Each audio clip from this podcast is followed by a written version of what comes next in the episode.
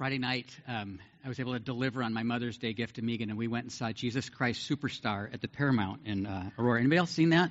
It was a wonderful production. Yeah. Um, our son Lucas and his wife were with us. It was a was a powerful, very powerful uh, presentation of that musical.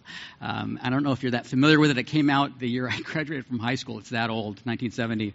Um, and not everybody has always agreed, perhaps, with some of the portrayal or the theology of it. And yet, I feel like Jesus Christ Superstar is still respectful of the person of Jesus and is very respectful of a lot of the events of his life, particularly uh, the last week of his life what I noted was how some of the early songs got at the questions that the disciples had of Jesus. They were really trying to figure out who he really was and what he was really doing. And some of you may have heard the one song, you know, what's the buzz? Tell me what's happening. What's the buzz? Tell me what's happening. What's going on? Who is this guy and what's he calling us to?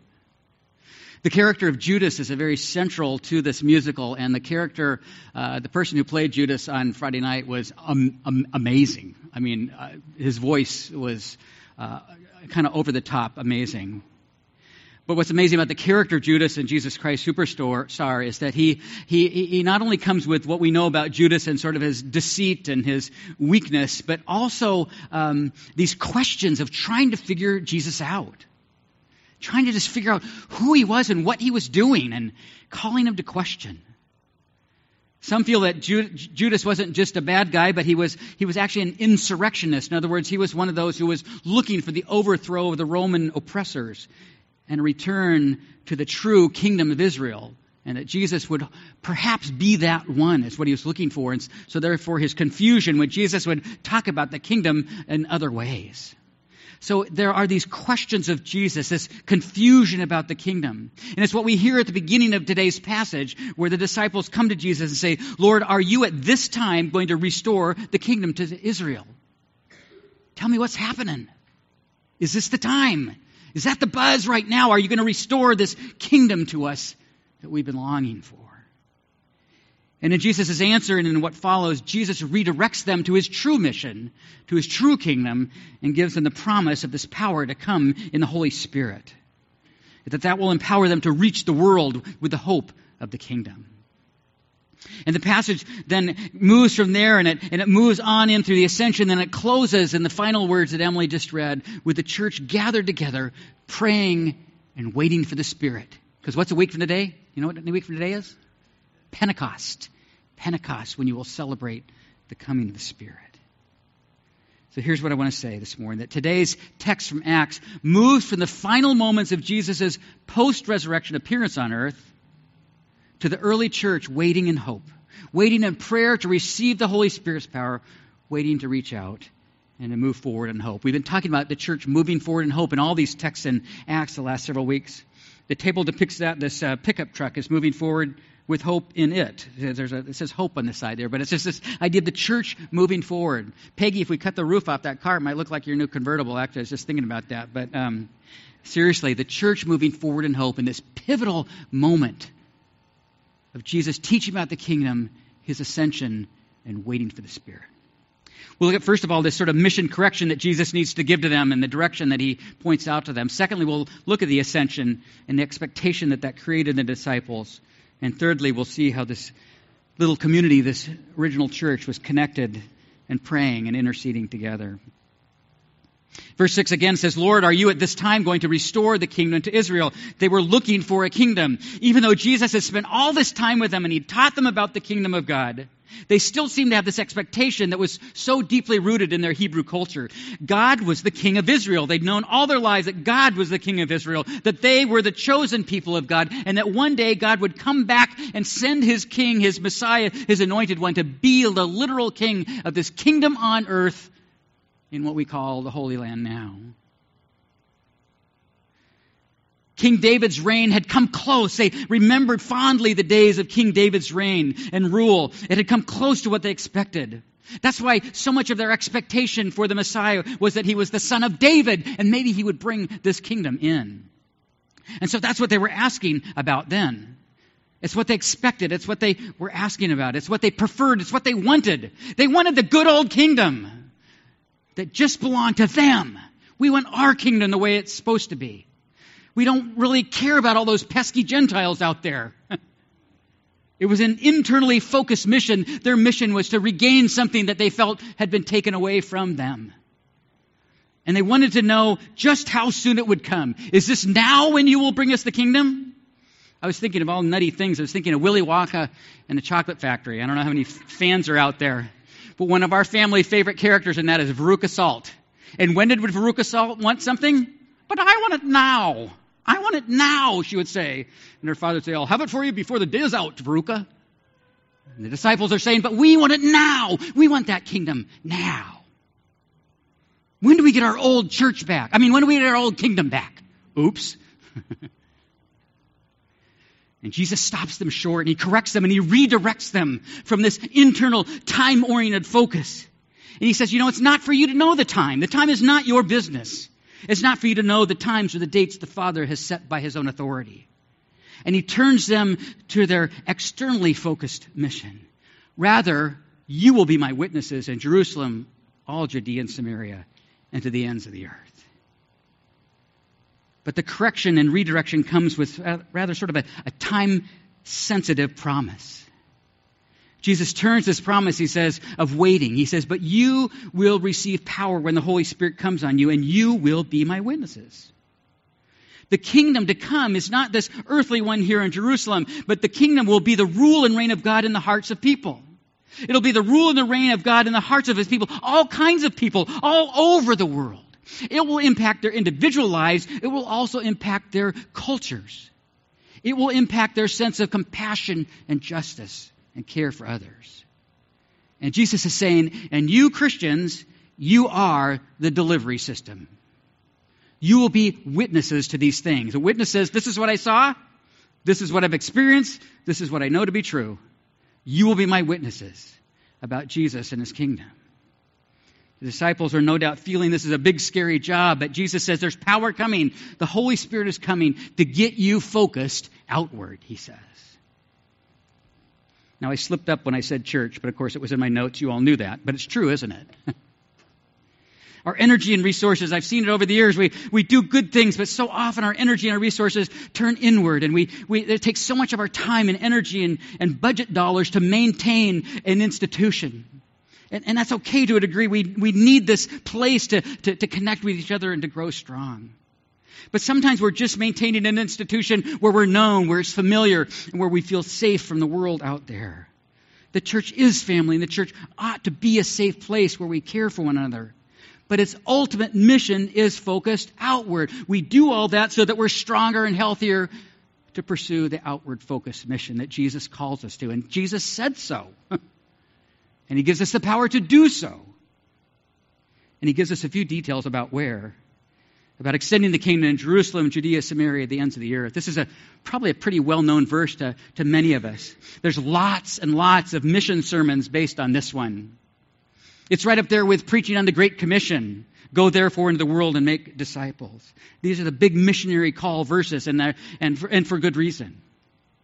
And these geographic designations of Jerusalem, Judea, Samaria, these are generally interpreted as, as concentric circles. And to a degree, that's true. They are emanating out from Jerusalem. It was in the, the area of Judea, and next door was Samaria, and then the uttermost parts of the earth. But I heard a little bit of a, a different perspective on that in a book that we've been reading on the executive board called Organic Outreach for Churches. And Kevin Harney in that book says that they interpreted that Jerusalem actually is their church. Jerusalem is their extended church family and homes. We need to be witnesses there first.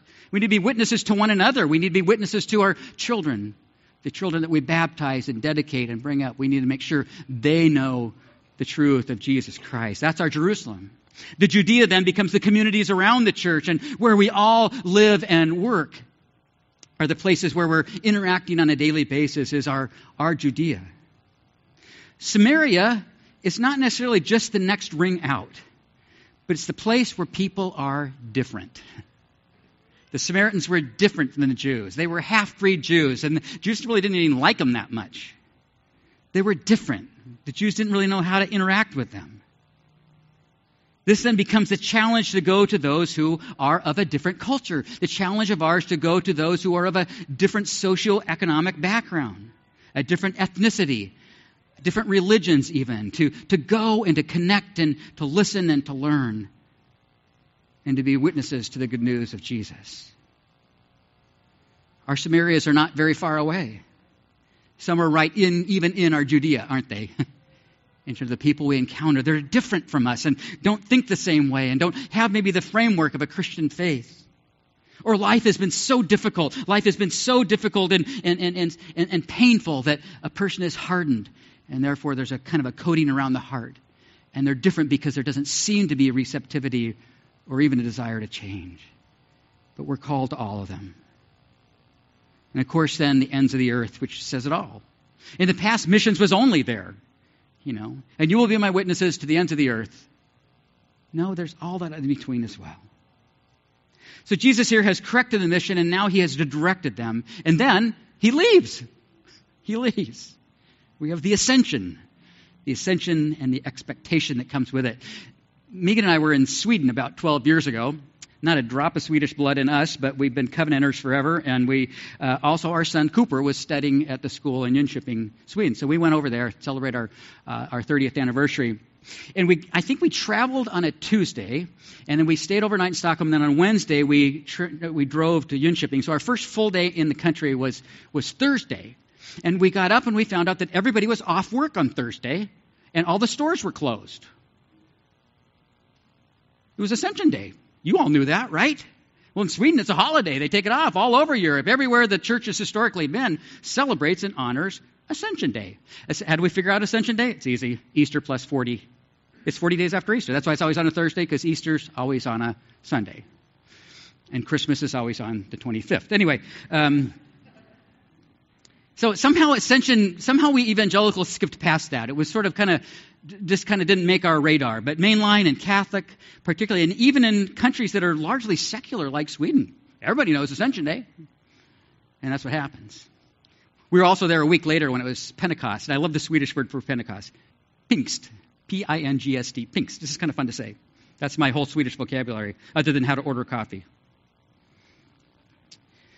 The ascension happened. Luke records it. Luke alone records it. He records it right here, and he also, the final verses of his gospel talk about the ascension. We say we believe in it every time we do the Apostles' Creed. Right? I believe in Jesus Christ, the only Son, born, died and buried. He ascended into heaven. That part. He ascended into heaven. We say it when we do the Apostles' Creed.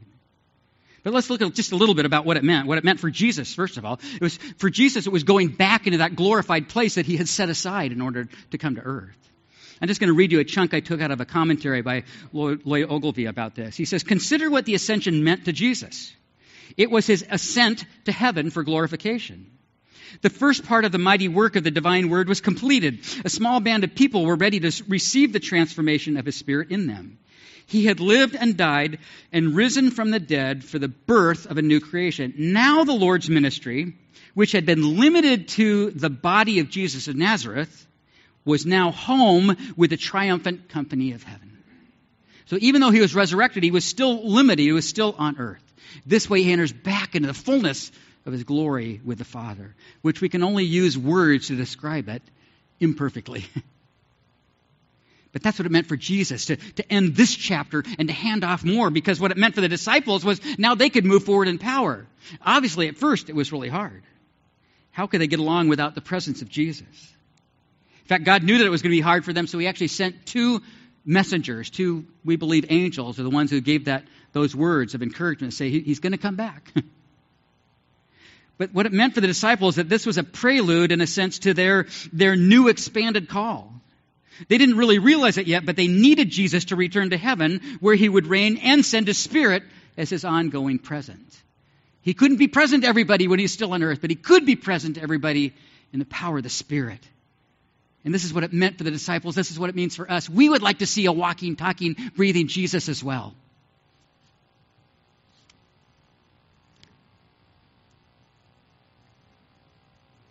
But for them, they needed him to go in order for this to be released, the Spirit to be released. This is what the ascension means, and this is then what it means for the future, is that he's coming back. These two men said, Why do you stand here looking into the sky? The same Jesus who has been taken from you into heaven will come back in the same way you have seen him go into heaven. It is that expectation of the consummation of the kingdom, this certain perfect future that enables the church then and now to move forward in hope. Jesus is coming again. This, there's, there's chapters still to unfold in the ways in which God is working with us and through us. And the ascension is one of the grand transitions in that story. Liam, please don't play with that. Okay? Thank you.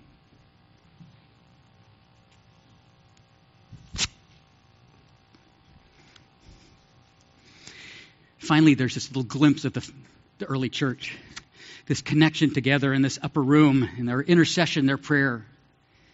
Verse 12 shows that they are all in. It says, Then the apostles returned to Jerusalem from the hill called the Mount of Olives. When they arrived, they went upstairs to the room where they were staying, and those present were. And then it lists the names of the, not 12, but 11 disciples. Judas is gone. but also these women disciples that were there too, not named at this point, but part of the company of believers that are there, plus Jesus' family. Some who had been skeptical about their son and brother, and yet now, after experiencing the resurrection, believe and they're there and they're getting it. This is the church. This is the church pulled together. They're all in, they're waiting, and they're all praying. Verse 14 says they all join together constantly in prayer, along with the women and Mary, the mother of Jesus, and with his brothers. They were praying for the mission that was there. Prayer was vital for them now. It's vital for our mission now as well. They were waiting in hope. They were waiting to go. We don't have to wait for the Spirit to come, He's already here. But we still wait in prayer. We still wait in hope for the second coming of Christ. But our waiting is not a passive waiting in an upper room huddled together anymore. Our waiting is an active waiting. Our waiting is an active waiting heading out into Jerusalem to one another and those that we love within the church family to make sure the message is through. And then our waiting is, is, is going out into the Judea around us. Our waiting in prayer for ways to approach the Samaria, the, the, the different places that God calls us to, and seeking God's direction. Want to return just quickly to the, the bless acrostic as we push into the summer and you experience Windy City Project. The B of bless is begin with prayer. God, where are you already working? Help us see that. And when we make connections with, our, with people in our Judea and our, our Jerusalem and our Samaria, Lord, help us to listen well and to learn what's on people's hearts. What is their story? Where's their hurt? Where's their pain? Where's their hope? Where's their spiritual experience already? And then, Lord, when the time is right, let's eat together. Let barbecue and books be a time to meet somebody different in Samaria and listen and learn. And then looking for ways to serve with love. And finally, time to share or to be a witness. You will be my witnesses, Jesus said, in Jerusalem, Judea, Samaria, and the ends of the earth. You will be a witness to your story of how I've changed your life and given you hope and extended my grace to you. Jesus had to correct the mission of the early church. I think we need to ask that question of ourselves from time to time. Where does my own mission need correction? Where have I turned inward on me and where have we turned inward on us and forgotten to look outward to where He's calling us? And I just leave you with the challenge. I will be praying for you in the next eight weeks, and I covet your prayers for me and for Megan and our family as well. We're going to go to Jerusalem and Judea. Yay.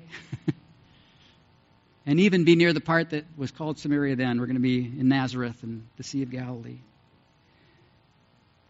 But I'm praying that that will be a time also to spark this bigger picture of what Jesus meant. He didn't just mean those places, He meant the whole world.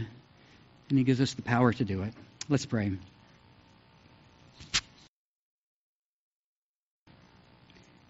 Lord Jesus, thank you for the power of the Spirit that you send to us and through us.